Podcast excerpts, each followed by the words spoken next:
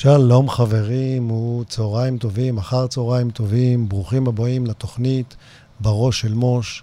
אנחנו היום, שישי לפברואר 22, והתוכנית היום תהיה קצת שונה מהמתכונת הרגילה שאתם הייתם רגילים אליה עד עכשיו. היום אני לא אארח כאן אף אחד, אני אארח את עצמי. ואני אנצל את ההזדמנות הזאת לדבר על נושאים שהיו בכותרות בשבוע, שבועיים האחרונים.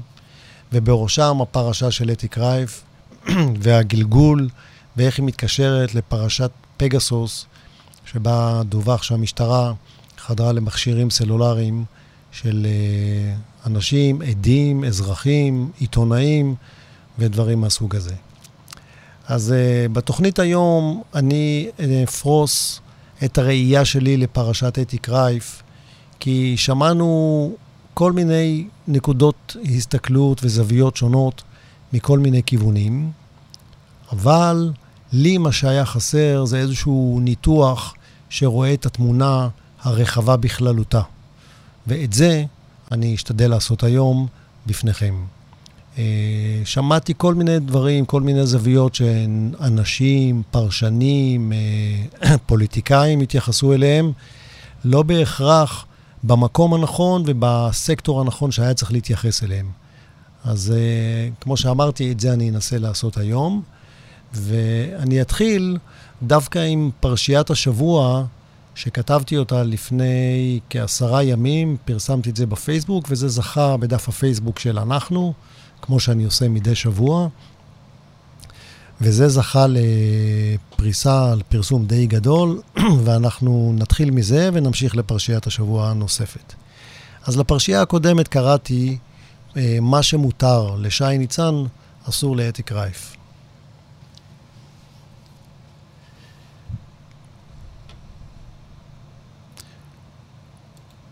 פוסט זה איננו עוסק במשפטי נתניהו, והוא איננו עוסק גם בתפקידו של אפי נווה כיושב ראש לשכת עורכי הדין.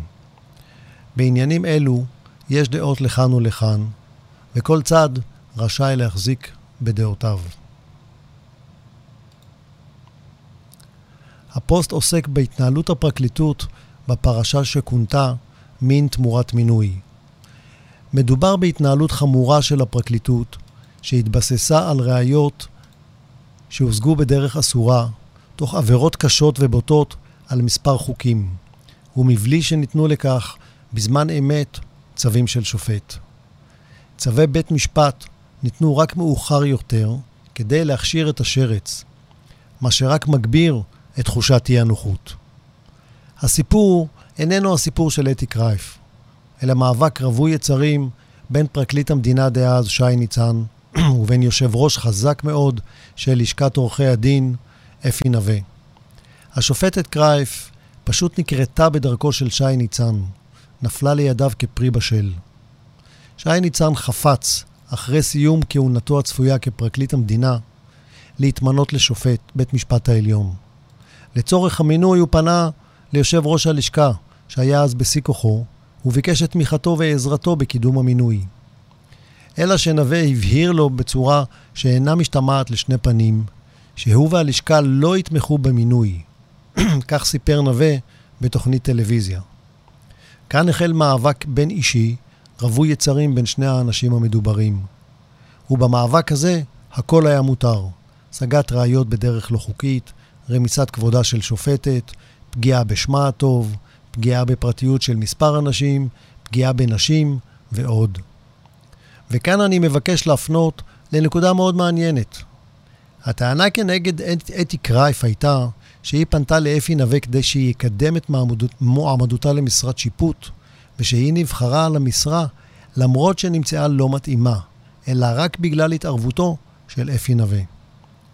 אז ראשית, חשוב להזכיר שלמרות העובדה שקרייף קיבלה ציון גבולי בסדנה לבחירת שופטים, שזה רק חלק מהקריטריונים לקביעת מועמדות לשיפוט, לא נשמעו נגדה תלונות על תפקודה כשופטת.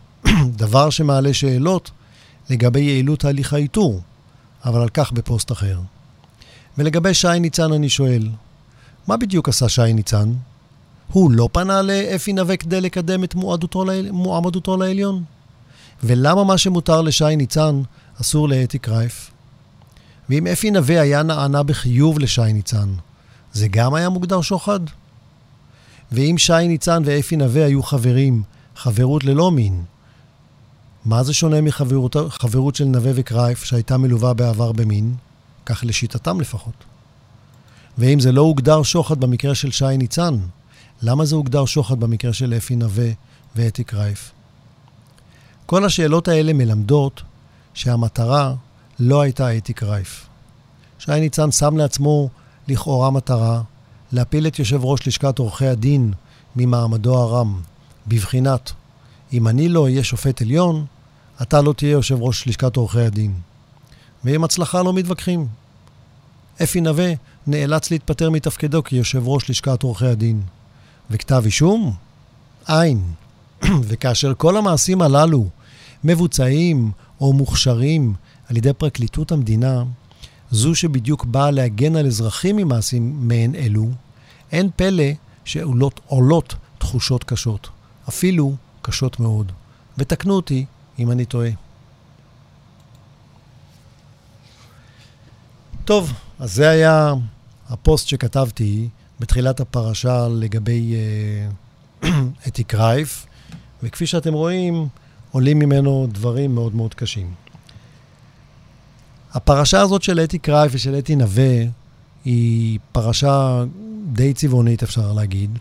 יש לה הרבה מאוד צדדים, ואנחנו שמענו ככה במהלך הדיונים בתקשורת אה, כל פעם אספקט אחר של הפרשה. אז בואו רגע נדבר על איזה צדדים אנחנו כן רואים בפרשה הזאת. יש אספקט רכילותי,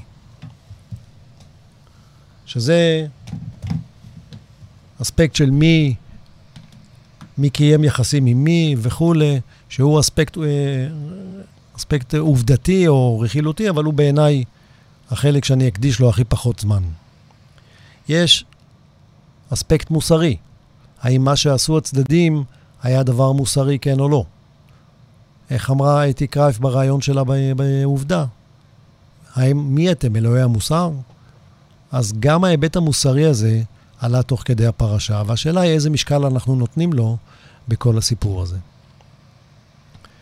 היה היבט פמיניסטי, במובן של אתי קרייף עצמו, עצמה, שטענה שרמסו את כבודה כאישה. ועצם זה שהיא אישה שקיימה יחסי מין, אז הפכו את זה ישר למין מתת, כאילו שזה חלק מעסקת שוחד, והמתת שהיא נתנה זה היה מין, שזה דבר uh, שצריך לדבר עליו. נושא, זווית נוספת של הפמיניסטי היה זווית של האישה הנבגדת, שאני לפחות לא שמעתי אף אחד מדבר עליו. כי כשבוצעה איזשהו אקט של אה, רומן, אז בצד הייתה אישה מטופלת בחמישה ילדים שבעלה בגד בה, ואני לא שמעתי אף אחד מדבר על זה. אז יכול להיות שגם את הסוגיה הזאת נעלה. אחרי כן עולה, עולה הנקודה, אספקט של אתיקה. מה זה אומר מבחינת שופטים, כאשר שופטת אה, סיפרה בגילוי לב על האופן שבו היא הפעילה לובינג על מנת שהיא תיבחר לתפקיד שהיא מאוד מאוד רצתה בו. האם זה אתי או לא אתי, והדרך שבה היא פעלה, בקטע שהיא ניהלה רומן, אם זה בסדר או לא בסדר, זה לא רק מוסרי, זה גם השאלה אם היא הייתה במצב של ניגוד עניינים ביחסים שלה עם יושב ראש הלשכה, אם היא הייתה מנועה לבקש ממנו או לא, יש פה גם שאלות אתיות. יש פה סוגיה מנהלית, שהרבה דיברו עליה רבות. שמעתי הרבה אנשים שאומרים כל הזמן ש... שאתי קרייף לא ראויה להיות שופטת. וכל זה התגלה במהלך הפריצה לטלפונים של אפי נווה. ולכן זה מצדיק את הדחתה מכס השיפוט. וצריך uh, לדון בזה. האם זו הדרך, בהנחה שהיא לא ראויה או ששופט אחר לא ראוי, מהי הדרך uh, להב... להבחין בשופטים האלה שאינם מתאימים, והאם הדרך שזה בוצע ונעשה כאן היא דרך נכונה. ויש כמובן את ההיבט, שהוא אולי ההיבט הכי חשוב בכל הפרשה הזאת, זה הדרך שבה הושגו הראיות. הראיות הושגו על ידי פריצה למכשיר סלולרי של אה, יושב ראש לשכת עורכי הדין, וחשוב להגיד שהפריצה למכשירים האלה לא בוצעה בגלל שהיה חשד לעבירה. וזו נקודה חשובה, שגם עליה לא שמעתי התייחסות בתקשורת. הסיבה שפרצו למכשירים זה היה בגלל איזשהו סכסוך גירושין בין יושב ראש הלשכה לבין אשתו, שעל הדרך התגלו בה ראיות מסוימות, ואחרי כן הראיות האלה הובילו לפתיחת חקירה ולהכתיר אותה בשם שהכתירו, ומשם הכל כבר ידוע. אז אנחנו ניגע גם בפן המשפטי, ונסיים באיך כל הפן המשפטי הזה מתקשר לפרשת פגסוס, שבה המשטרה חדרה לטלפונים של עדים, גם במשפט נתניהו וגם בתחומים נוספים, מפגינים שהיו בתקופת, אה, בתקופה האחרונה של שלטון נתניהו, מפגינים שהיו נגד המשטר, נגד השלטון, הממשלה, והאם יש קשר בין שתי התופעות האלה. אז הנה, אתם רואים, לקח לנו חמש-שבע דקות רק להציג את הנקודות שלטעמי מקיפות את הסיפור הזה כמעט ב-360 מעלות, ויש הרבה מה לדבר על כל אחת מהן, אבל אחרי שעשינו סדר בנקודות, יהיה לנו הרבה יותר קל אחרי כן לעבור נקודה-נקודה וקצת להרחיב עליה יותר. אז בינתיים נעשה אתנחתא קלה, אתנחתא קלה עם שיר, ונחזור בסיומו.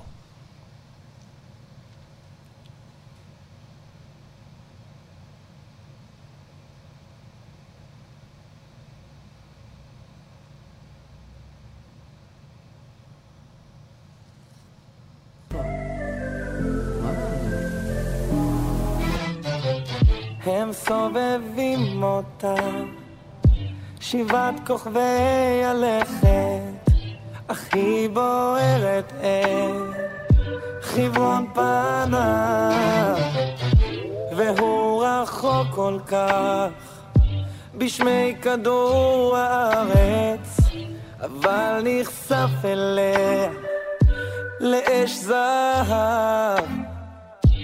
צל הירח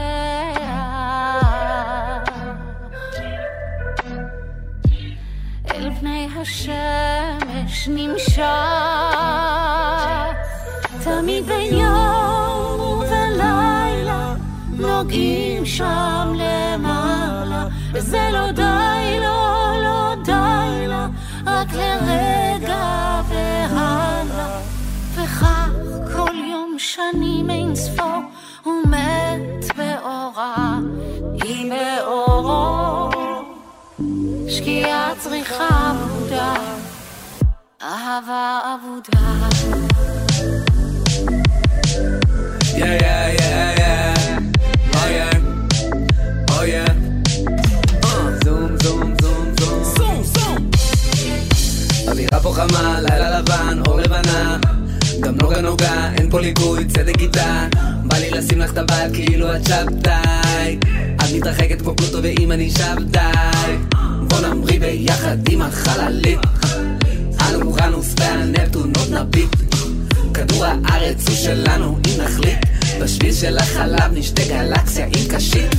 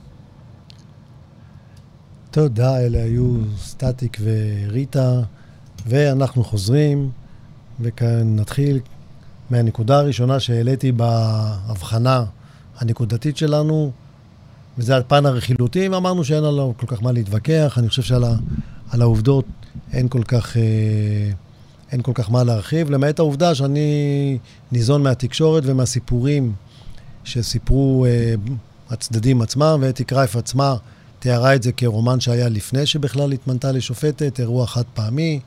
בפן העובדתי בן הזוג שלה טען שהוא קיבל את זה. אני חושב שבקטע הזה אין מה להרחיב יותר, זה, פחות, זה צהוב ופחות מעניין. בצד המוסרי, אה, גם בתוכנית עצמה אתי קרייף אמרה, מי אתם אלוהי המוסר? וגם כאן אני לא חושב שיש מה להתעכב. כל אחד יקבע בעצמו את סולם הערכים שלו ויחליט האם הפעולות האלה עומדות בסולם הערכים שלו, כן או לא, האם זה נכון, אה, איך אישה צריכה להתנהג, איך גבר צריך להתנהג, גבר נשוי, אישה עם בזוגיות.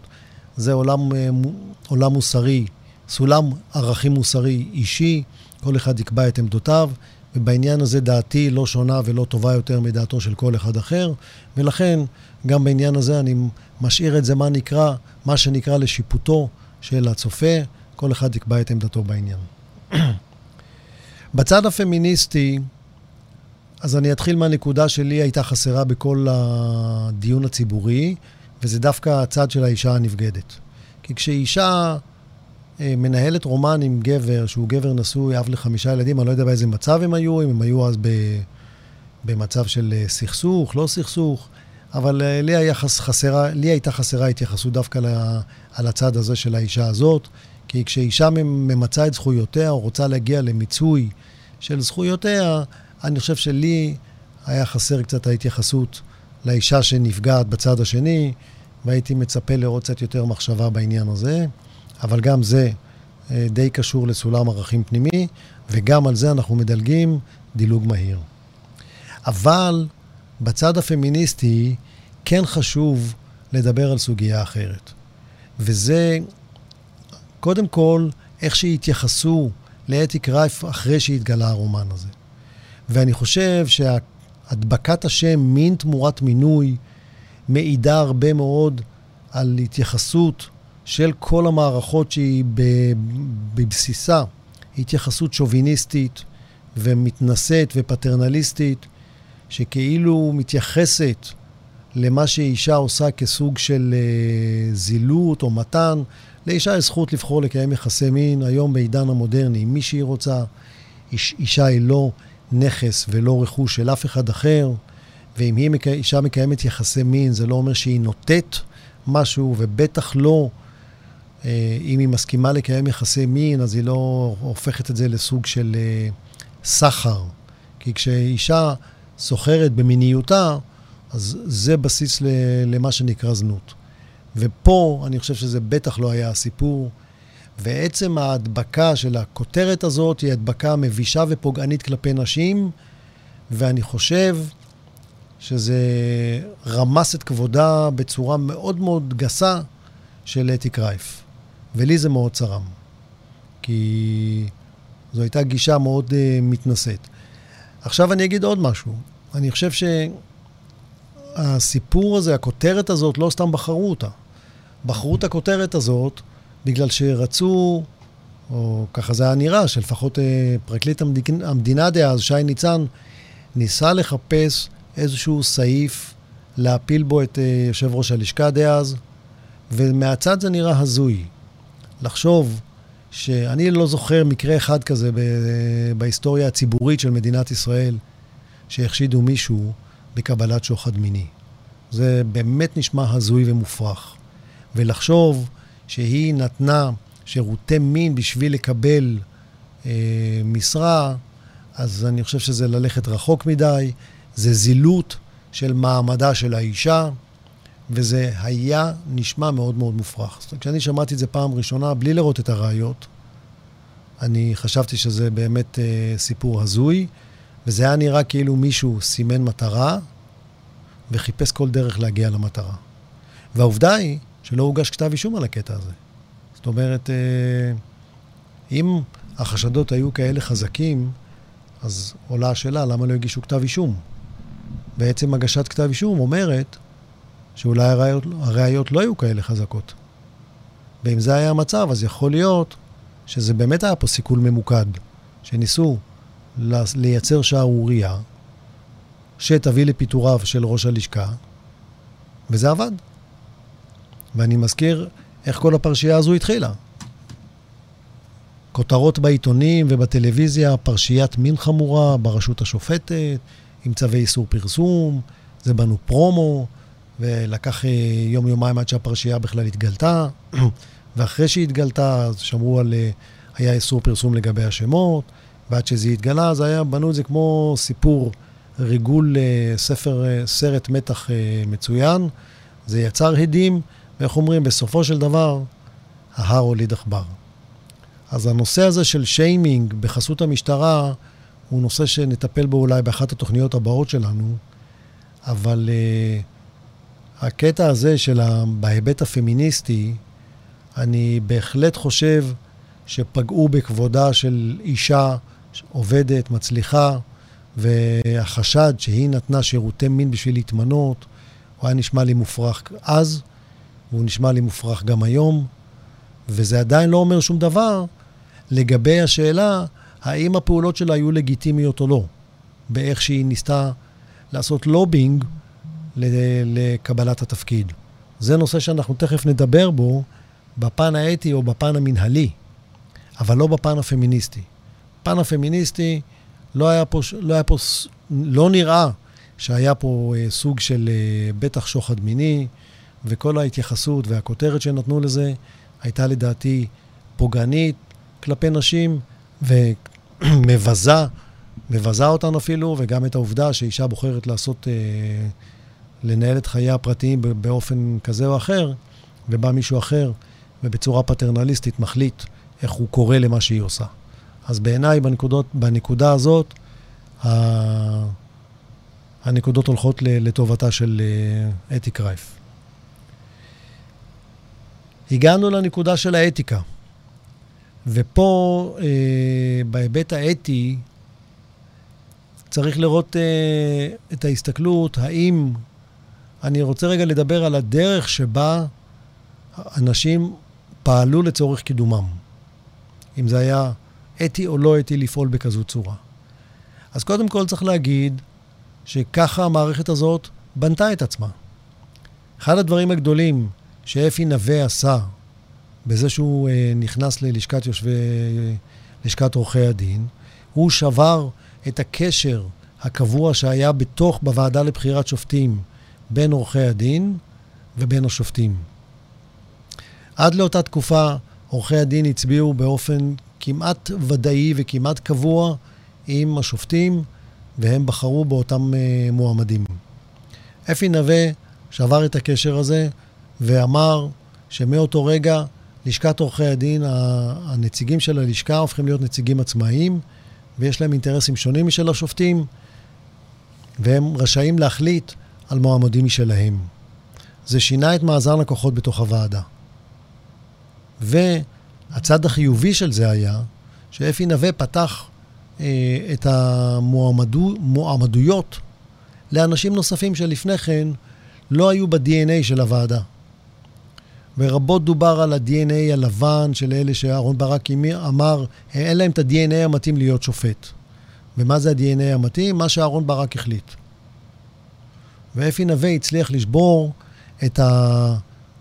את המין אה, סטיגמה הזאת, או את הסטנדרט הזה, שה-DNA המתאים יהיה לא רק מה שהתאים, נקרא לזה, לאליטה הלבנה מרחביה, אלא להביא למצב שפני השופטים כפני העם. שיהיה שם ביטוי וייצוג לעוד מגזרים ולעוד אנשים שלא היה להם ביטוי לפני כן. זה הצד החיובי. הצד השלילי זה שהוא עשה את זה בצורה מאוד כוחנית, ובתוכנית עובדה שהוא בזמנו חשף, ניתן היה לראות לאיזה עמדות כוח אפי נווה הצליח להביא את הלשכה. זה היה מעמד כוח מאוד מאוד גדול. אנשים התרפסו בפניו, אנשים uh, חיפשו את קרבתו. הוא היה מאוד פופולרי ומאוד חזק, ויכול להיות שפה הוא לא תמיד שמר על ריסון עצמי, ואולי בסופו של דבר זה מה שפגע בו. אבל בהיבט של אתי קרייף, אתי קרייף עשתה את מה שכל האחרים עשו. כולם חיפשו את קרבתו של אפי נווה, כי כולם הבינו שאפי נווה הוא האיש החזק היום, אז, במערכת, שקרבתו עשויה לקדם בצורה משמעותית את הסיכוי להיבחר. ואנחנו כולנו מבינים היום שהוועדה הזאת עבדה לא רק על פי קריטריונים אובייקטיביים של מי מתאים ומי לא, מה שנקרא לא רק על פי כישורים, אלא גם על פי קשרים. והקשרים היו לאפי נווה, כמו שהם היו בעבר לאהרון ברק, ומי שחושב שהנושא של קשרים נולד רק עכשיו בין אתי קרייף לאפי נווה, לדעתי הוא יותר מנאיבי. כי הקשרים האלה היו שם מאז ומתמיד. ותמיד היה צורך להגיע לאנשים שקרובים לצלחת ויש להם יכולת השפעה. פעם אולי זה היה שופטי, מש... שופטי בית המשפט העליון, והיום זה היה יושב ראש לשכת עורכי הדין. אבל המנגנון לא השתנה. והשאלה אם אנחנו מטילים על אתי קרייף אה, מבחנים נוס, אה, גבוהים יותר ממה שהטלנו על כל האחרים, אני חושב שזה קצת אה, גובל בצביעות. כי בסופו של דבר זה בדיוק מה שכתבתי בפוסט שהקראתי. גם שי ניצן חיפש את קרבתו של אפי נווה בדיוק מאותה סיבה של אתי קרייף. הוא חיפש את הקרבה הזאת בשביל לשפר את סיכוייו, לעבור את המשוכה של ועדת, הוועדה לבחירת שופטים, בשביל להתמנות למשרה בבית משפט עליון אחרי סיום כהונתו כפרקליט המדינה. ההבדל בינו לבין, אפי, לבין אתי קרייף זה, שאתי קרייף קיבלה מנווה אולי תשובה חיובית או רוח גבית, ושי ניצן קיבל תשובה שלילית. אבל הם, שניהם עשו את אותה פעולה. אז לכן, מה שאני אומר כאן, זה שאולי בהיבט האתי זה לא נראה לנו, אבל זה לא, אתי קרייף לא עשתה שום דבר שונה ממה שעשו הרבה לפניה, לצידה ואחריה. ומבחינה אתית היא לא כשלה יותר מאחרים. ואם יש פה איזושהי בעיה, הבעיה היא בשיטה, ולאו דווקא באתי קרייף. ולכן אני אה, שמעתי הרבה מאוד, או קראתי גם תגובות, שאנשים כתבו שאדם כזה כמוה, לפי סולם הערכים שלה, לא ראוי להיות שופט. ופה אנחנו מגיעים לנקודה המנהלית. אם אתי קרייף ראויה להיות שופטת או לא, זאת שאלה בפני עצמה. ויש דרך לכל מערכת לנטר מתוכה את האנשים שלא מתאימים לה. ואחרי שהיא מאתרת אותם, להקיא אותם החוצה מתוכה. אבל הדרך של פריצה לטלפונים היא בטח לא הדרך. ואם אתי, אתי קרייף מתאימה להיות שופטת או לא, זאת שאלה שמערכת המשפט הייתה צריכה לבחון. אז קודם כל, חשוב להגיד שהסדנה הזאת שהיא, אה, הראו שם בכתבה שהיא עברה ציון, אה, בציון גבולי, היא חלק מהמרכיבים שבהם בוחנים אה, מועמדות של, של אדם למשרת שופט. זו לא, לא התכונה היחידה. זה דבר אחד. הדבר השני, זה שאחרי שהיא התמנתה לשופטת, לא צצו שום טענות לגבי התפקוד שלה. וזה מעלה תהיות. כי אם היא כל כך לא ראויה ולא מתאימה להיות שופטת, איך זה שבכל תקופת כהונתה לא היו תלונות נגדה? והאמינו לי, כמי שנמצא כמעט כל יום בבתי משפט, אתה מהר מאוד מזהה איזה שופטים מתאימים להיות שופטים ואיזה שופטים לא מתאימים. ויש הרבה כאלה שלא מתאימים. אז למה לגביהם לא עושים כלום? ולמה לגביהם לא הולכים ופורצים לפלאפונים של חברים שלהם בשביל לתפוס אותם באיזה משהו קטן ולהעיף אותם? מסיבה נורא פשוטה. כי זה פשוט לא חוקי, וזו לא הדרך. ואם אתי קרייף ראויה להיות שופטת או לא, זו שאלה בפני עצמה, שאני לא בטוח שהתשובה עליה היא שלילית, אבל גם אם התשובה הייתה שלילית, זו לא הדרך.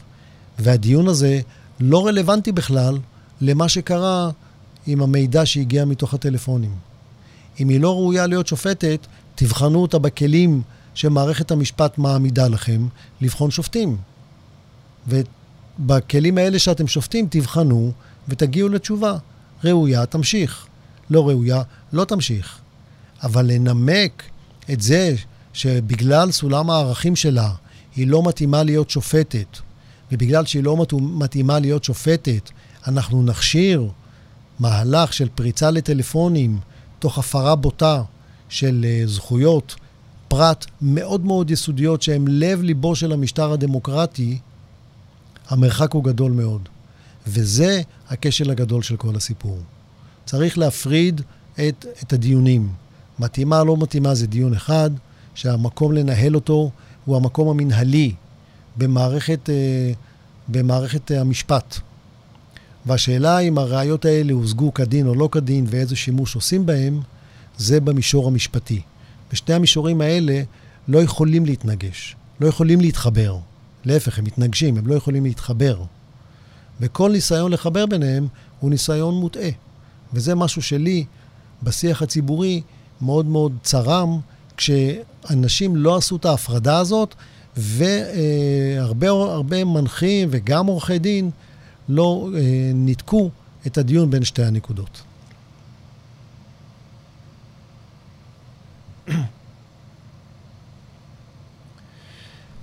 עכשיו אנחנו מגיעים לאיזושהי נקודה שהיא נקודה הבאה בתור, וזה הדיון הציבורי. אתי קרייף שמה לנו מראה מול הפנים, ואומרת, רבותיי, בואו תראו, ככה מתנהל במדינת ישראל הליך בחירת שופטים. ואני התאמתי את עצמי למערכת. מערכת עובדת ככה, אני הבנתי שעל מנת להיות שופטת, אני צריכה גם כישורים, וזה יש לי ככה לטענתה, ודרך אגב, טענתה לא נסתרה, כי אני לא הופעתי אצלה כשופטת, אבל uh, לא ראיתי תלונות, ולא לא צצו תלונות כאלה על אופן תפקודה כשופטת, ואני מניח שבצד הזה היא הייתה שופטת טובה. אבל uh, ככה עובדת המערכת. אני התאמתי את עצמי לדרישות של המערכת, הבאתי כישורים ופעלתי להשיג קשרים. אז היום דיברתי עם קולגה שאומרת לי, תשמע, איפה היא הייתה? מה, למה היא הסכימה לפעול באמצעים כאלה שהם אמצעים פסולים? ועניתי לה, אמרתי לה, תראי, את מאשימה את מי שבא ורוצה להיבחר לשופט שהוא יבוא וישנה את המערכת? איזה עמדת כוח יש לו? אדם שרוצה להיבחר לשופט, עושה את הפעולות שדורשים ממנו לעשות שופט, להיבחר לשופט. אני שבוע שעבר כתבתי המלצה לחברה קולגה, שנשלחה לוועדה לבחירה, לבחירת שופטים, קיבלו את זה, קיבלתי תשובה שהם קיבלו את זה, אלה הדרישות שלהם, זה מה שהיא עשתה. אתם מאשימים את מי שהולכת במסלול שאתם התוויתם, ובאים אליה בטענות על המסלול, על, על המסלול שאתם התוויתם? אני חושב שזה קצת אה, צביעות וגלגול עיניים. אם הליך הבחירה בוועדה לבחירת שופטים לא נכון, אז צריך לשקול ולבחון אותו מחדש. אתי קרייף היא לא, היא לא הבן אדם שצריך לבוא אליו בטענות. אם ככה המערכת הזו עובדת, שבה חבר מביא חבר, או יש, אה, יש ממליצים ויש אה, מה שנקרא בצבא סוס שמושך אותך, אז לא צריך לבוא בטענות לאתי קרייף, צריך לבוא בטענות למי שבנה והביא את המערכת הזו למצב הזה. ואני אומר עוד פעם, מי שהנושא מעניין אותו, שילך ויבחן מה קרה שנים אחורה.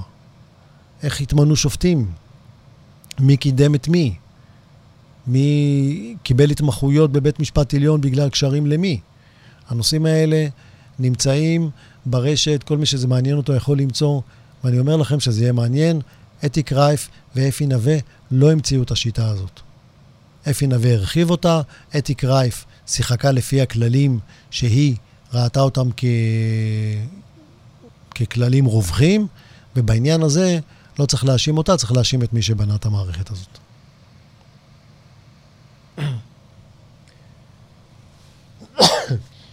ועכשיו אנחנו מגיעים לנקודה, לפן המשפטי, שהוא אולי לב-ליבו של הסיפור. מה שקרה כאן זה שאין מחלוקת בכלל על העובדות שהובילו לרקע המשפטי.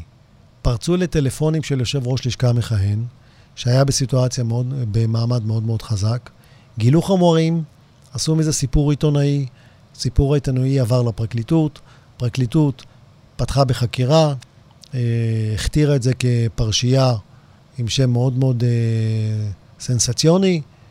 זה הוביל בסופו של דבר להתפטרות של יושב ראש הלשכה, ובסופו של דבר כתב אישום לא הוגש. החדירה הזו לפרטיות הייתה חדירה בוטה. קראתי ראיון של uh, כתבה של אתי קרייף, שהיא העיתונאית שפרסמה את הסיפור, והיא אומרת שהדברים שהתגלו שם היו מסמרי שיער, והיא הייתה רוצה לחיות במדינה שדברים כאלה לא קורים, וזה לכן לשיטתה נתן לה לגיטימציה לפרסם את הדברים האלה, ובסופו של דבר, אחרי שהיא פרסמה את זה, פרקליטות המדינה נתנה הכשר לראיות שעלו שם, והייתה מוכנה ללכת עם זה קדימה לבית המשפט. שנייה.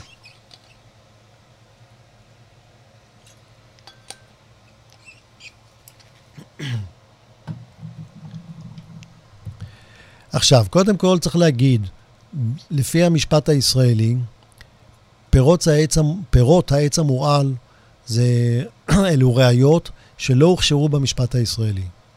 זאת אומרת, בית משפט לא מוכן לקבל ראיות, לפחות בהגדרה או בפורמליות, לא אמור לקבל ראיות שהושגו שלא כדין. הראיות האלה הושגו בצורה אה, בלתי חוקית בעליל, פר אקסלנס, אין על זה ויכוח. ולכן את הראיות האלה היו צריכים להשמיד, ואסור היה לתת לזה הכשר. והמקרה, ההחלטה של פרקליטות המדינה, במקרה הזה, להכשיר את הראיות האלה ולשקול העמדה לדין, הייתה אה, פתיחה של מדרון, מדרון חלקלק מאוד מאוד מסוכן. כי ברגע שאתה מתחיל תהליך כזה, הפגיעה בזכויות הפרט, הפרט היא פגיעה אנושה. אין יותר שום ביטחון לשום מידע שבן אדם מחזיק ברשותו. המידע הפרטי שלו הופך להיות מידע ציבורי בכל רגע נתון. ולא עבר שבוע מהיום שאני כתבתי את הפוסט הזה על uh, החלטת הפרקליטות, עד שהתגלתה הפרשה היותר חמורה והיותר קשה של uh, שימוש בתוכנת פגסוס בכדי לחדור לטלפונים של uh, עדים או של אנשים פרטיים בלא ידיעתם. וה... והסתבר, דרך אגב, בפגסוס, בשימוש בתוכנה הזאת, אחד המאפיינים שלה זה שהיא עושה שימוש בלי שהבן אדם יודע בכלל שחדרו לו למכשיר. זאת אומרת, לא נדרשת פעולה אקטיבית שלו, הוא לא נלחץ, לא שולחים לו איזשהו פיתיון שהוא לוחץ על אישור או הפעל או משהו שפותח פתח לרוגלה להיכנס לו לתוך המכשיר ולשאוב ממנו מידע. התוכנה הזאת יודעת להתחבר למכשיר טלפון ולהוציא ממנו מידע לפני שהוא עולה לרשת הסלולרית. וזה התחכום שלה והייחוד שלה, ובשביל זה היא תוכנה מאוד מאוד אפקטיבית. והמרחק בין שימוש ופריצה ביודעין למכשיר של יושב ראש לשכה לבין שימוש בתוכנה של עדים מבלי ידיעתם הוא מאוד מאוד קצר. וזה המדרון החלקלק שהגענו אליו. וכשהפרקליטות הכשירה את זה שם, היא פתחה, היא סללה את הדרך למקרים יותר חמורים.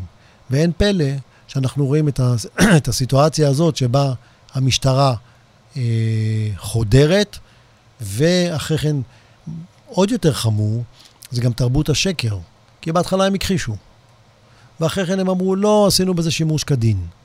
ואחרי כן הסתבר שזה שימוש שלא כדין, ולא היה צווים של שופט. עכשיו בואו אני אספר לכם משהו.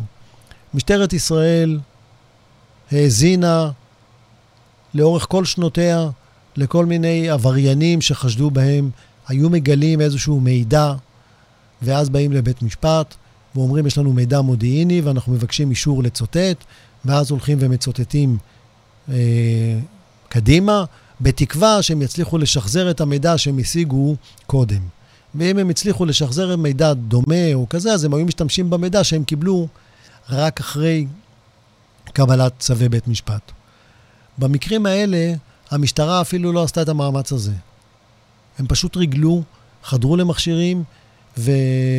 והורידו משם מידע. ואלה דברים חמורים שמערערים את כל יסודות המשטר הדמוקרטי, זכויות הפרט במשטר דמוקרטי. וצריך להיזהר מזה. וזה מדרון חלקלק, שמי שצריך לשמור עלינו מפניו, זה בדיוק הפרקליטות. ואם אנחנו מגלים שהפרקליטות נותנת הכשר לפעולות כאלה במקרים פרטיים של יושב ראש לשכה, מאיזה סיבה שזה לא יהיה, זה יכול לקרות, וזה קורה גם ב, ב, בחקירות פליליות שהמשטרה עושה, אז אנחנו בבעיה רצינית. ופה ידברו על זה עוד ארוכות, איך הסיפור הזה יתגלגל במשפט נתניהו, זה יעורר עוד דיון ציבורי מאוד מאוד רחב, ואנחנו מגיעים פה לפתחה של איזושהי אה, סוג, מערכה, שבה אנחנו נצטרך לעשות חשיבה מאוד מאוד רצינית איך אנחנו שומרים על זכויות הפרט, ומי בכלל יהיה הגוף שיהיה רשאי לעשות את זה. ולא בטוח שזו תהיה המשטרה. כי כשהמשטרה באה לבית משפט ומציגה ראיות, או מציגה חשדות, בלי שיש צד שני שיכול להתריס או לטעון אחרת, או להציג תמונה אחרת, אז בית משפט כבול, והוא תמיד ייתה לטובת המשטרה. ואני חושב שהסיפור הזה מייצר, אה, מציב אותנו בפני בעיה רצינית שחייבים למצוא לה פתרון, וכל פעם שיש פגיעה בזכויות פרט כאלה, צריך להגיע ולחשוב איך אנחנו בונים גוף שיעמוד כקונטרה למשטרה בכל הדיונים האלה, והגוף הזה צריך להיות חיצוני גם למשטרה וגם לפרקליטות. אז אנחנו רואים שפרשיית אה, אתי קרייף ואפי נווה היא נוגעת בכל מיני נקודות, עם כל מיני זוויות, גם פרטיות, גם אה, ציבוריות, גם אתיות, גם משפטיות. כל אחד יכול למצוא בסיפור הזה את הזווית שמתאימה לו, איך להסתכל על זה ואיך אה, להתחבר לסיפור הזה. ואני השתדלתי בדיון הזה של החצי שעה האחרונה לתת איזושהי הסתכלות עגולה מ-360 מעלות על כמה נקודות אה, בתוך המעגל כפי שאני ראיתי אותם, ולתת אה, הסתכלות על כל נקודה ונקודה, בתקווה שאנחנו מפה נלך למקום יותר טוב, ושיהיה מי שילמד ויסיק מסקנות מהסיפור הזה, ומהסיפור היותר גדול שלו, של פרשת פגסוס. חברים, אני שמח שהייתם איתי, ואנחנו uh, נתראה בתוכנית הבאה של בראש של מוש, ושיהיה לכולנו ערב טוב.